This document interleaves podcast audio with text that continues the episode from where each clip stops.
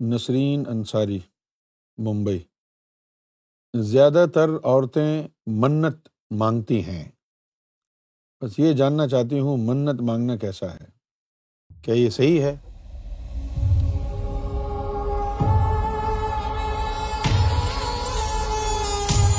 ہاں بارگیننگ ہے اللہ کے ساتھ کہ میرا یہ کام ہو جائے، اتنی دفعہ نفل پڑھوں گی۔ ہے نا؟ جی، جی۔ جیسے بچوں کے ساتھ ڈیل کرتی ہیں عورتیں کہ بیٹا یہ کام کرو تو یہ تحفہ دوں گی یہ انعام دوں گی۔ اسی طرح منت ماننا ہے مانگنا ہے کہ اگر یہ ہو گیا تو میں دس لوگوں کو کھانا کھلاؤں گا۔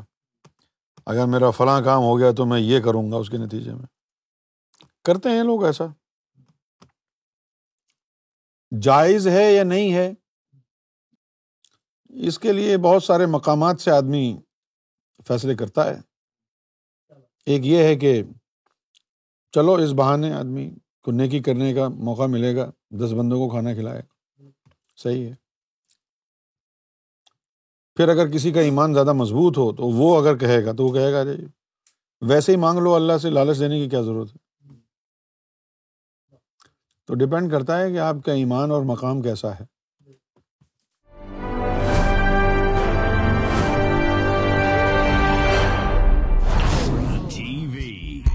Bringing light love and peace